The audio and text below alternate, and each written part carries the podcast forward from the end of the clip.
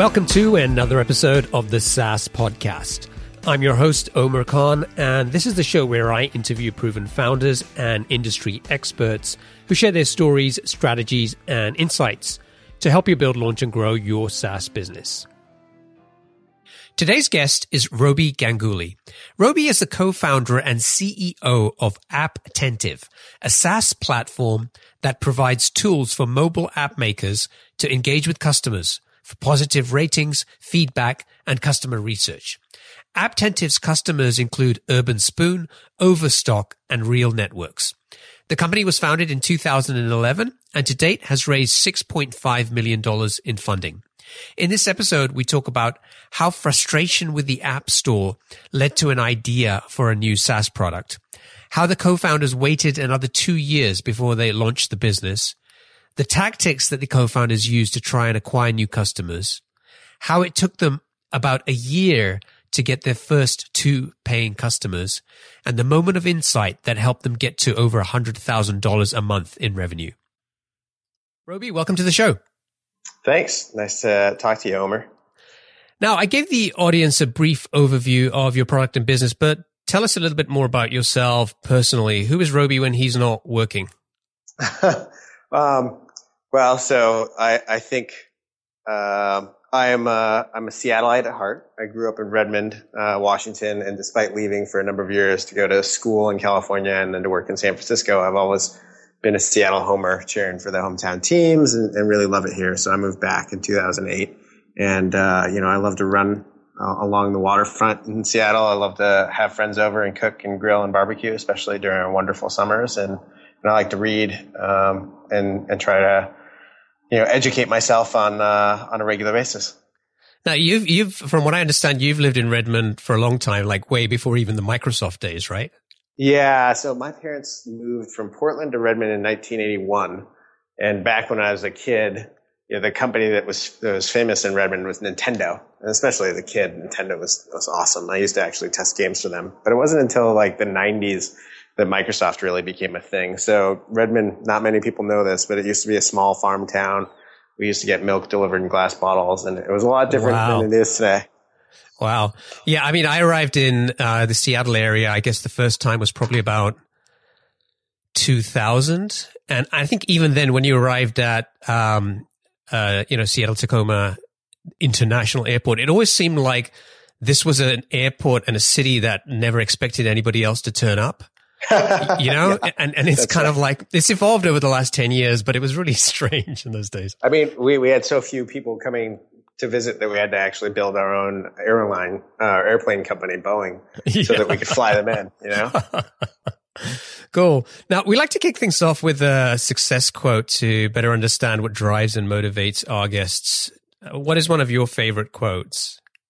Well, so, um, as an entrepreneur trying to work on an idea that in, in many ways is, is brand new and revolutionary and changing behaviors, I think a lot about long term uh, thinking and, and how to make change in, in, movement. And so one of my favorites along those lines is by um, a German uh, philosopher, Arthur Schopenhauer. Uh, and, and his quote goes like this All truth passes through three stages. First, it is ridiculed. Second, it is violently opposed. Third, it is accepted as being self evident. And, uh, you know, I think about that a lot in terms of the battles we have to change behavior and, and the things that get said along the way and, and, what signposts we have in terms of are we really making a difference and, and will this eventually become obvious to everybody when it seems obvious to us as a small team. So, so do you think that applies both in terms of, um, you know, entrepreneurs when they have ideas and people tell them that maybe it's a stupid idea or, um, you know, working with customers and convincing them that they, they you know, this is the future, I guess? Yeah. Is a combination think, of those?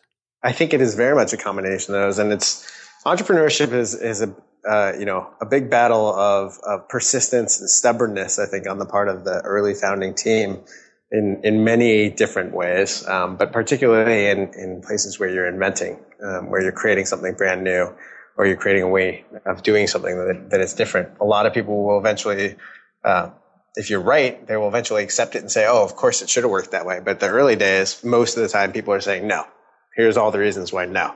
Um, And uh, I think that's one of the tough things about really founding and, and starting any venture on your own is how many people will basically tell you, no, that's crazy. Right.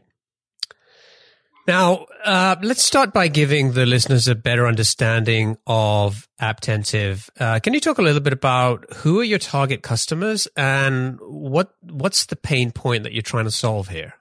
Yeah, yeah. So we work with thousands of people who make mobile apps. Our our um, our service is built and priced in a way that if you're very small, you can start using it and just get benefits. But uh, our real target customer, the place where we do the most business, is with the world's largest brands. You know, some of the largest retailers in the world, some of the largest shopping sites in the world, uh, companies with some of the most popular mobile apps that have been downloaded tens of millions, if not hundreds of millions of times, use us as software inside their mobile apps to allow them to communicate with their customers.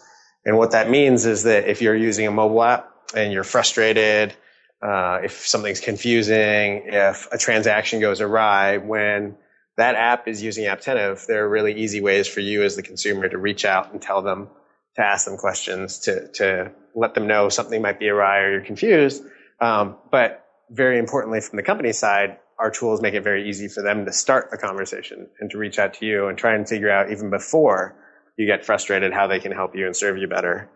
Uh, and we think about that as, as analogous to the real world where you might go to a, a store like Nordstrom. Nordstrom's uh, a famous Seattle company and, and they're well known for their service in the store and they treat you really well and they, they, they just make you feel special as a customer. And we think that that's a phenomenal way to do business. But inside of mobile apps, more often than not, it doesn't feel that way. So we help companies do that. We help them deliver that Nordstrom like experience in their mobile apps to millions of people at a time. Yeah, I guess the typical experience with a lot of apps is you get you get frustrated. Um, there's no way to kind of contact anybody or give any feedback. Maybe you can go back. let's say if you're, um, you know, using an iPhone, maybe you can go back to iTunes and figure out where the developer's website is. Right. Um, some people like to leave, you know, kind of, a, you know, a, a, crappy complaint as a feedback or a review of the product, which isn't helpful for anybody either. Yeah. Um, and that's, that's one of the big premises of our service is that ratings and reviews in the app stores, all of them, kind of stink.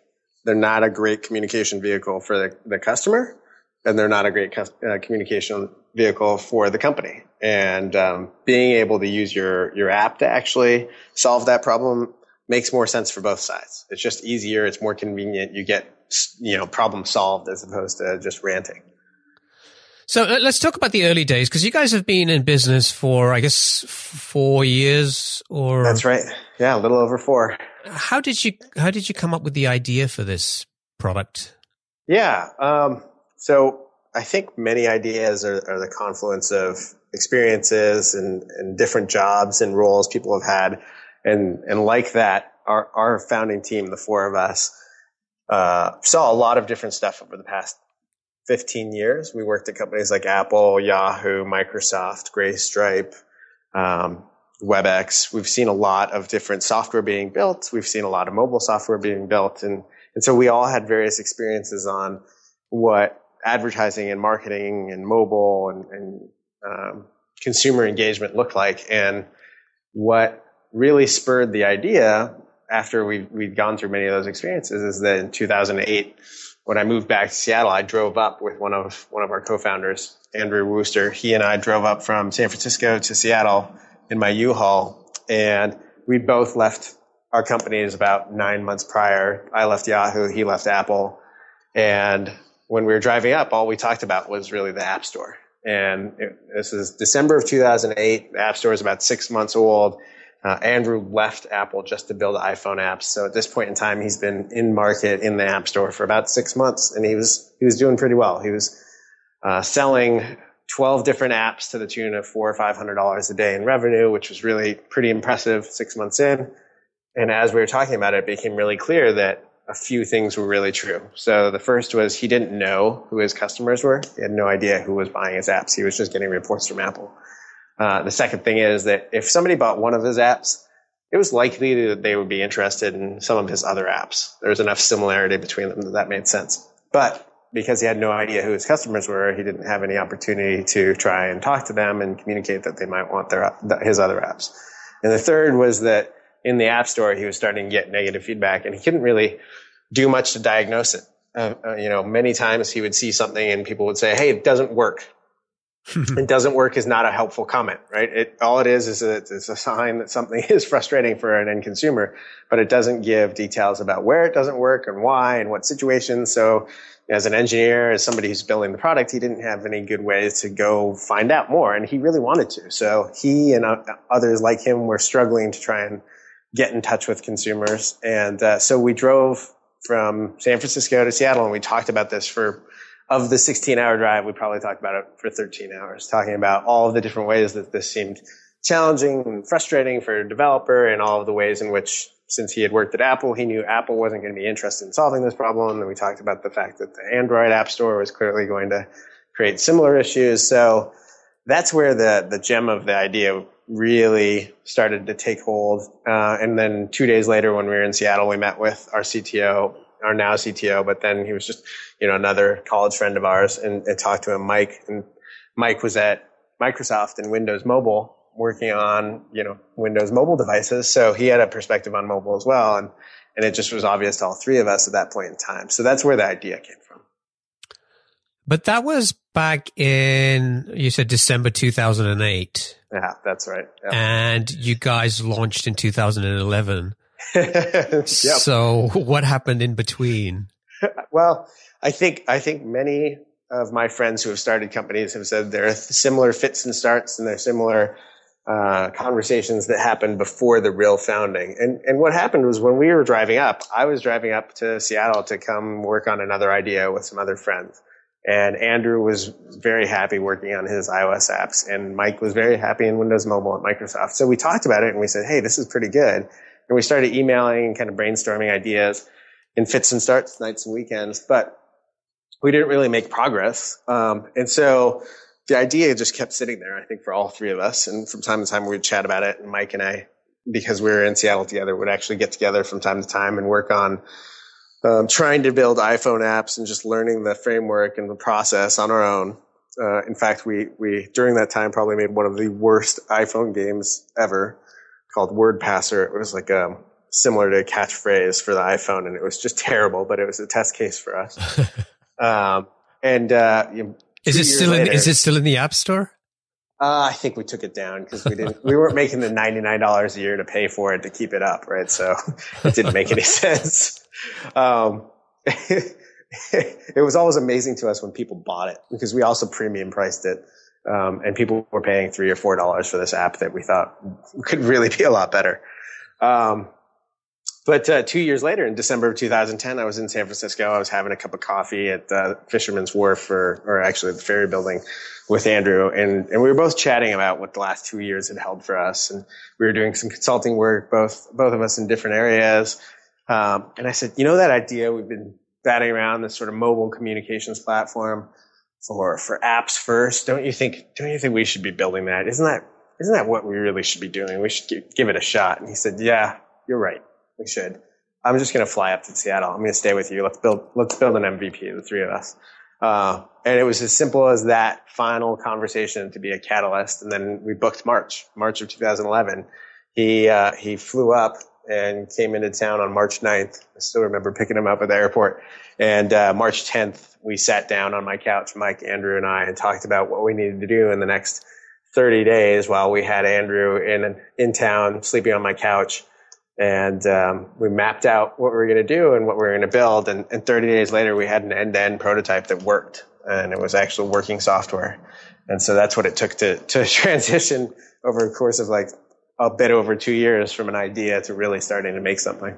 What do you think happened that convinced you guys to get together and spend the next 30 days building this MVP um, when when it hadn't been there hadn't been that sense of urgency for the last two years? What what what changed?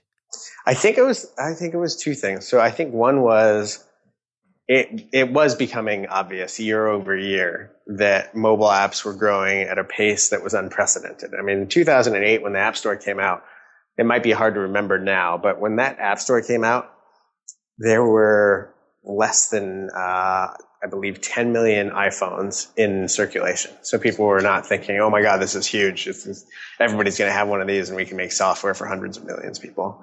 Uh, but two years later, they'd sold probably 50, 70, 100 million iPhones. Um, and they were on, on the second and third versions of the iPhones and, and people were just, you know, really ecstatic about it. And then Android had started to really pick up speed. So you, you could see, you know, over the course of that two years that what we had assumed might be possible was actually way below what actually was happening. we thought, oh, maybe this will be like a, a pretty meaningful phenomenon for 100 million people, but it was obvious that um, it was growing faster than we could have expected. We we always, I think, thought that mobile would eventually be a worldwide phenomenon that every human being on the face of the planet would be connected through mobile devices. But I think um, the data said it was going to happen faster than anybody could have predicted.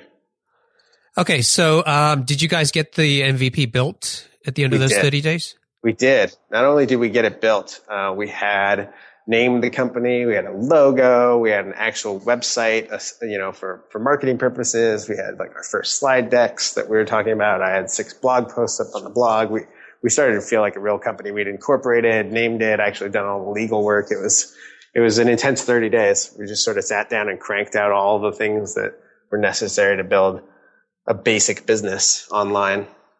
Had, had any of you guys, uh, was this, was the, was this the first business for all of you?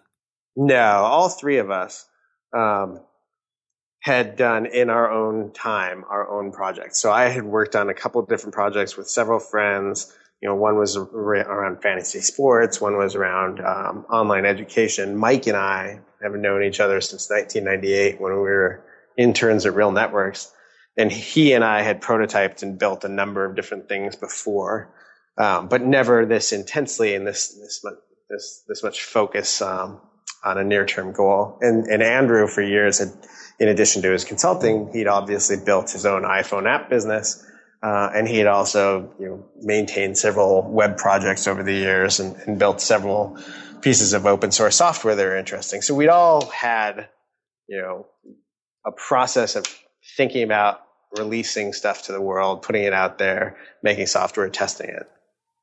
Got it. Okay. All right. So you've got the MVP. You've got a company. It's as you said, it's it's starting to feel like a real company as well.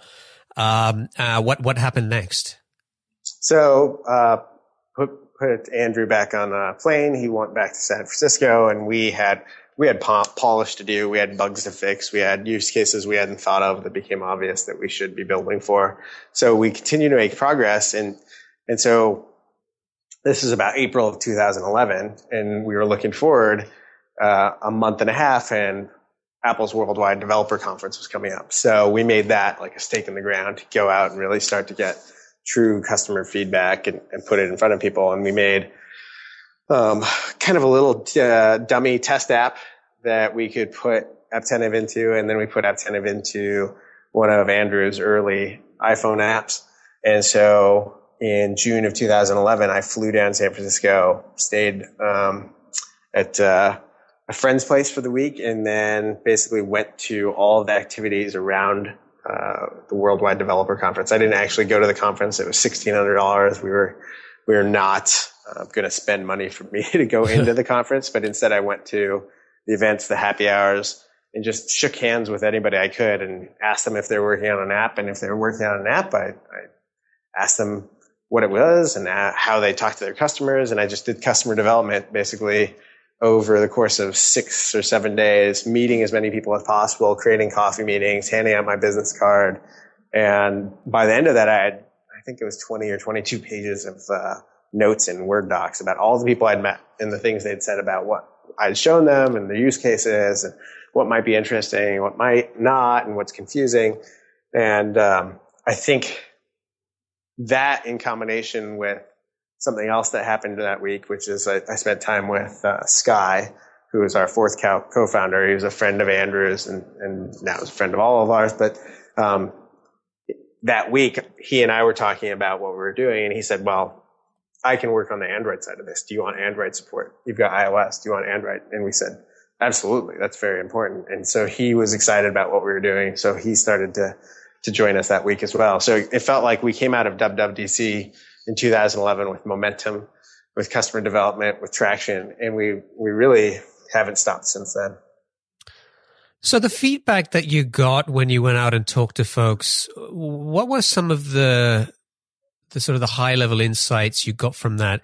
Did it did it kind of was it as easy as wow, this is just validating everything that we're doing, or or was there some feedback that you got which told you guys that you know maybe you were moving in the right direction but not quite? Oh yeah, absolutely. I mean, ideal would have been to show them the demo and talk about what you're doing and have them say, here's my card. You need to contact me. I, I will pay you to do this. That was not, that was not what happened. There were a lot of people who said things like, I freaking hate the app store. I hate ratings and reviews. It's so frustrating. There are a bunch of people who said, Oh my gosh, you know, I really should think about this. Um, how long does it take to integrate? How big is it? Because at the time, again, this is, this is going way back at the time, the over the air limit for downloading apps onto the iPhone was, I think it was 25 megabytes. So everybody's very concerned about adding extra code to their apps. There are a number of SDK providers out there that had already started to take hold that were in some ways polluting the landscape because they'd done bad things or they'd caused crashes and people were starting to get wary. So we got a lot of questions around, Hey, how would this work? What size is it? How much time does it take to integrate? What do I need to do? How do I manage the volume? Um, but what we really heard over and over again was there's got to be a better way than what we're doing today. Um, it's really frustrating dealing with ratings and reviews in the App Store. And fundamentally, I do see what you're saying. I, I, think we probably should listen to and talk to our customers.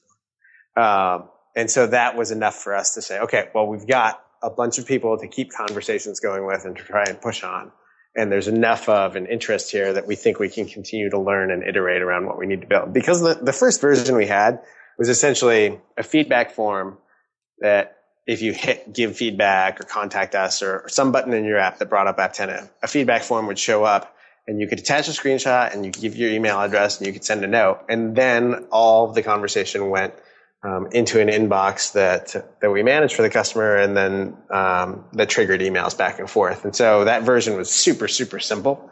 It wasn't everything that customers wanted. Customers wanted to re- respond back in the app. They want to be able to send messages back in the app. They wanted to be able to to start conversations, not just wait until customers uh, reached out to them. So we got a lot of feedback about the things that people thought would be really awesome and exciting. So we started to develop a roadmap.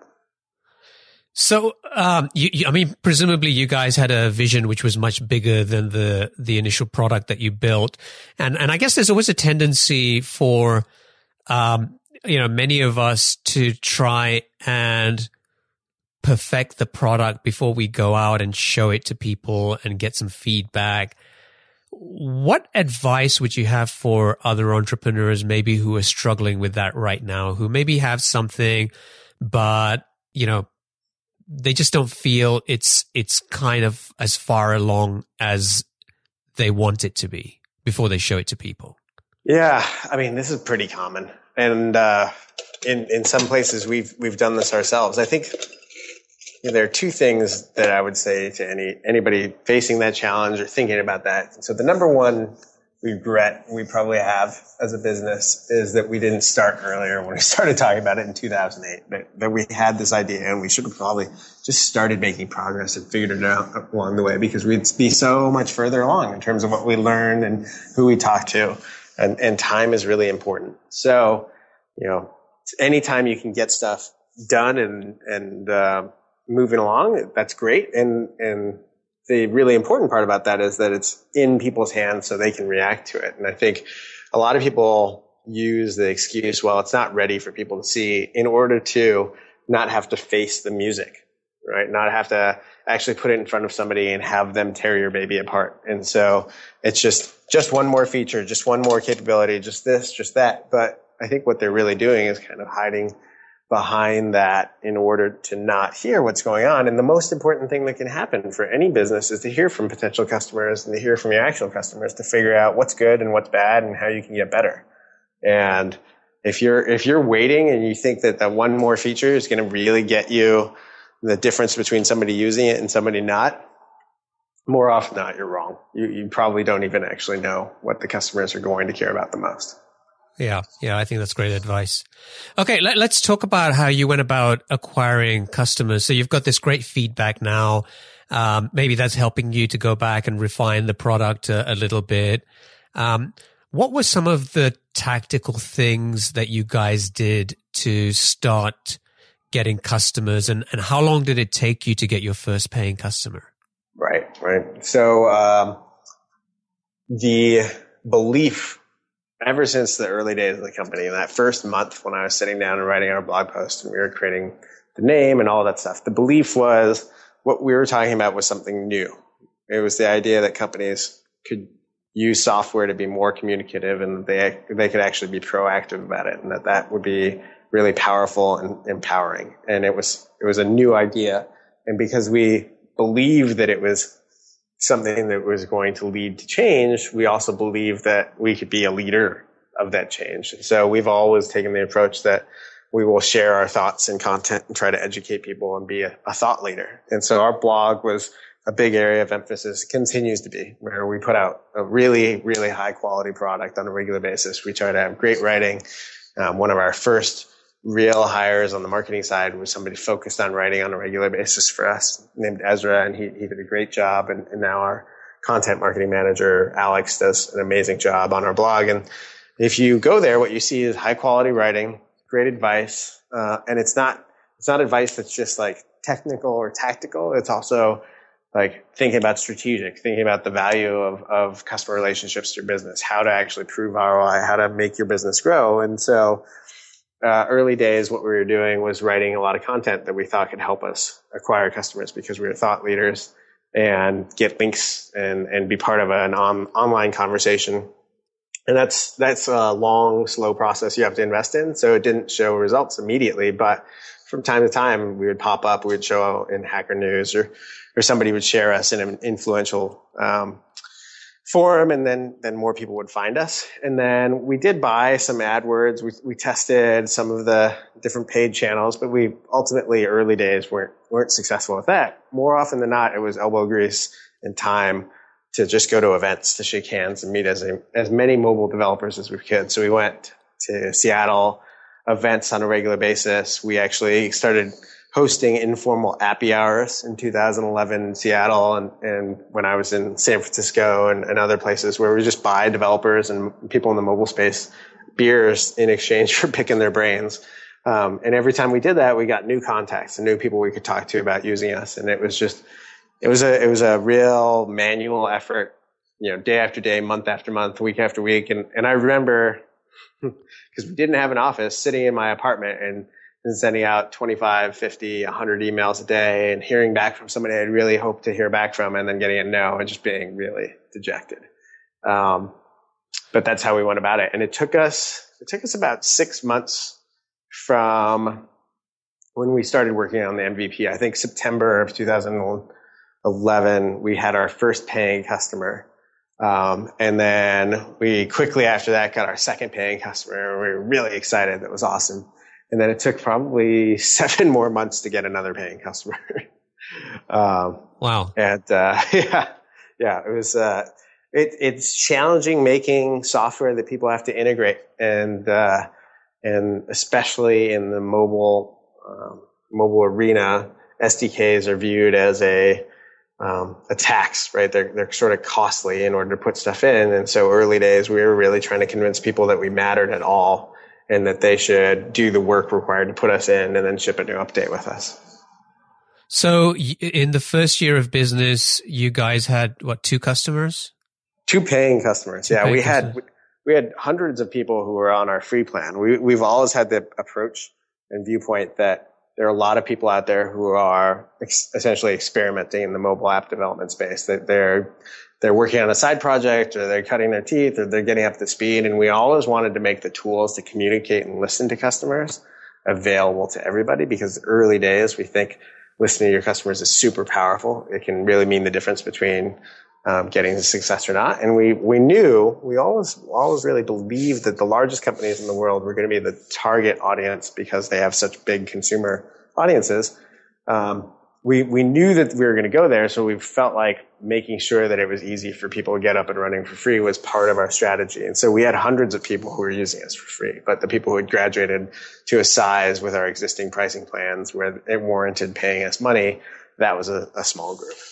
Now, a, a, lot of people, you know, maybe in your situation who have been working on a product for, for the amount of time that you guys had and you've only got two paying customers to show for that would probably have said maybe it's time to kind of call it quits. What kept you guys going? Me. I mean, I so the the over this whole period of time, 2011, I was the only one who was really full time. Um, you know, uh, Sky had a full time job, Mike had a full time job, and uh, Andrew Wooster had a very um, busy consulting schedule. So all three of those guys were getting income in other places. And, and when I left Yahoo, I had, I had saved up for years from WebEx and Yahoo in order to try and go and do something on my own. So I was fortunate to be in a, a place where I had, I planned and I had um, money stocked away for my own personal burn.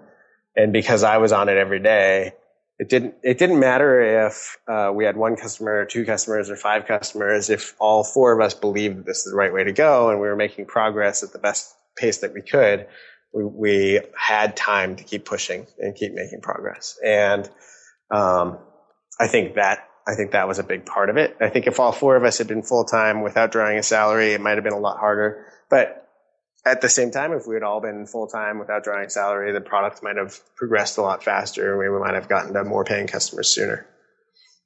Okay, so you've got these two paying customers, and then you said you had to wait another, what was it, seven months? Yeah, probably. At what point did you feel like you were getting some meaningful traction? At what point do you feel that this was um, going to become a serious business? Because at this point, you guys hadn't even thought about looking for funding, right? Well, so end of that year, uh, October, November, December, I started talking to some people in Seattle about raising money for it, and I started giving some pitches, and then and in early 2012, I actually did do some more presentations and pitches, and and ultimately, what was happening um, when I was doing that in Seattle was, you know, people were just starting to wake up and reinvest, um, and they wanted to see more traction. And we had interesting conversations, but nobody was biting, so we just kept our heads down and, and kept trying to get customers. And I think that meant um, we were most focused on what our customers who were actually getting up and running were saying. And, and early customers, the first ones who were getting live, were coming back and saying really nice things. Basically, they're like, wow, I didn't think it was going to be this good. I didn't think it was going to be this helpful. Like it's pretty simple, but it's very helpful. Um, and then I think the, the, the first time we really felt like maybe we were onto something was we'd had a couple kind of meaningful size companies organically sign up, but, but out of the blue, Yahoo emailed us. I think it was like April 2012. Maybe it was March, but right around then, um, Yahoo emailed us and, uh, I hadn't used my network. I hadn't gone inside and, and, talked to people I used to work with, tried to find mobile people in order to encourage them to use us. I, I, sort of thought we weren't quite ready for that size of company, but Yahoo found us and emailed us and said, Hey, we'd like to learn more. This is really interesting. We have a bunch of mobile apps and mobile is an increasing part of the strategy. Um, and so, yeah, this was March, this is March of 2012. And so Mike and I went down and actually met with eight execs in a room uh, on their, their mobile search team and started to plan out a pilot with them. And we went home and they kept following up with us and it moved forward. And that's when we were like, oh, okay, all right, we, this is important. This is important to large companies. This is important to, to lots of people who are sophisticated in the space. And I think that was the first time we, we really thought this is going to be meaningful. And then at some point, uh, when we were talking earlier, you said you, you guys sort of shifted strategy and um, started to focus more on these bigger companies and bigger brands. Um, what did you need to change about the the product to be able to go in that direction? Because it sounds like um, you already had what somebody like Yahoo needed. Yeah, well, so the the place we were at and what Yahoo needed at that point in time, um, we were satisfying, we were helping, it was sufficient, but it wasn't very sophisticated in terms of reporting in complexity and segmentation, targeting. Uh, and there were a lot of wish wish lists coming from companies like Yahoo and other ones. And so, you know, when they came in the door, we quite frankly, were not ready to price for them. We hadn't thought about uh, we thought about it, but we hadn't put it on our website and we hadn't really put proposals in front of people. So we, we had to really think about our pricing and, and try to change that in order to move upstream and, and get to a place where it made more sense for, for companies of their size. And then we had to really think about some of the capabilities around targeting and personalization and reporting that would help larger companies talk about ROI internally and justify spending not hundreds of dollars a month with us, but thousands or tens of thousands of dollars a month. And I, that really started to take hold at the end of 2012. We went through the Techstars accelerator. We started to really move up market and started to present deals to people who were $1,000, $2,000 a month. And, and over the course of that, that year, we were starting to really make the transition and the investment into building out a more capable product that was going to be robust, especially for the enterprise. And, and joining Techstars meant that we transitioned from um, three nights and weekends, people and, and me, uh, to all four of us being able to really be on it every day. And, and all of that together allowed us to, by the end of the year, get to a place where we were actually um, ready to sell to the enterprise in a more meaningful way. Got it. Okay, so let's talk about the business today. What sort of revenue are you guys doing? we don't we don't disclose that. Um, we've definitely passed like the the first meaningful milestone in the the SaaS industry, which is uh, over that 100k a month in MRR. But that's that's all we really talk about. Um, and uh, you know, I think the thing that's useful and interesting to know about our revenue, um, if you know the SaaS business at all, the retention, customer retention rate for our services in the enterprise are really high. In fact, we, we experience what is referred to as negative churn. That is, our customers upsell at a rate gra- greater than they cancel or downsell, meaning that we make more money from our existing customers on wow. the enterprise side. Yeah. Wow. That's pretty impressive. It's it's uh it's good to be at a place where uh, the entire ecosystem is growing. Mobile audiences are growing really fast, so we we definitely benefit from that. And um, how how big is the company now? How many employees do you have? Uh, about twenty eight. Twenty eight. Wow. So just looking back at this journey that you've taken from back in December 2008, uh, where you guys started to talk about the frustrations with the App Store and to where you are today, what do you wish you had known back then um, ab- about building this business that maybe would have sort of helped you tackle this a little differently? Yeah, yeah. I think so. I touched on one. I, I wish that we had started earlier. I just wish we had realized, you know, much more early on that making progress every day against this was was going to be a smart move and it was be helpful. And starting earlier would have been big. But um, this transition to enterprise has definitely taught us a lot about how to approach and market to the enterprise. And over time, we've gotten more sophisticated at it. But um, I think we underestimated the value of just standing up and saying we're an enterprise company. We we we help companies of all sizes, but the place we're awesome is getting a large brand, a very very you know maybe a Fortune 100 retailer on board teaching them how to use our tools and communicate with their customers and driving business value internally. I think we maybe shied away from that uh, for too long. Okay, uh, Robi, it's now time for our lightning round. I'm going to ask you a series of questions and I'd like you to answer them as quickly as you can. Are you ready? Yeah. What's the best piece of business advice that you ever received? Every day, get up and work on the most important thing that you can get done that day. What book would you recommend to our audience and why?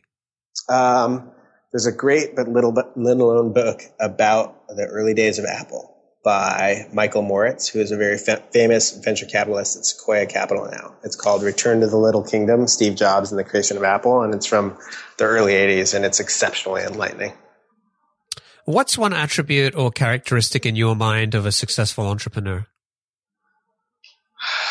A healthy mix of incredible, incredible stubbornness mixed with the ability to listen and ask really great questions and change their thinking. What's your favorite personal productivity tool or habit? List making.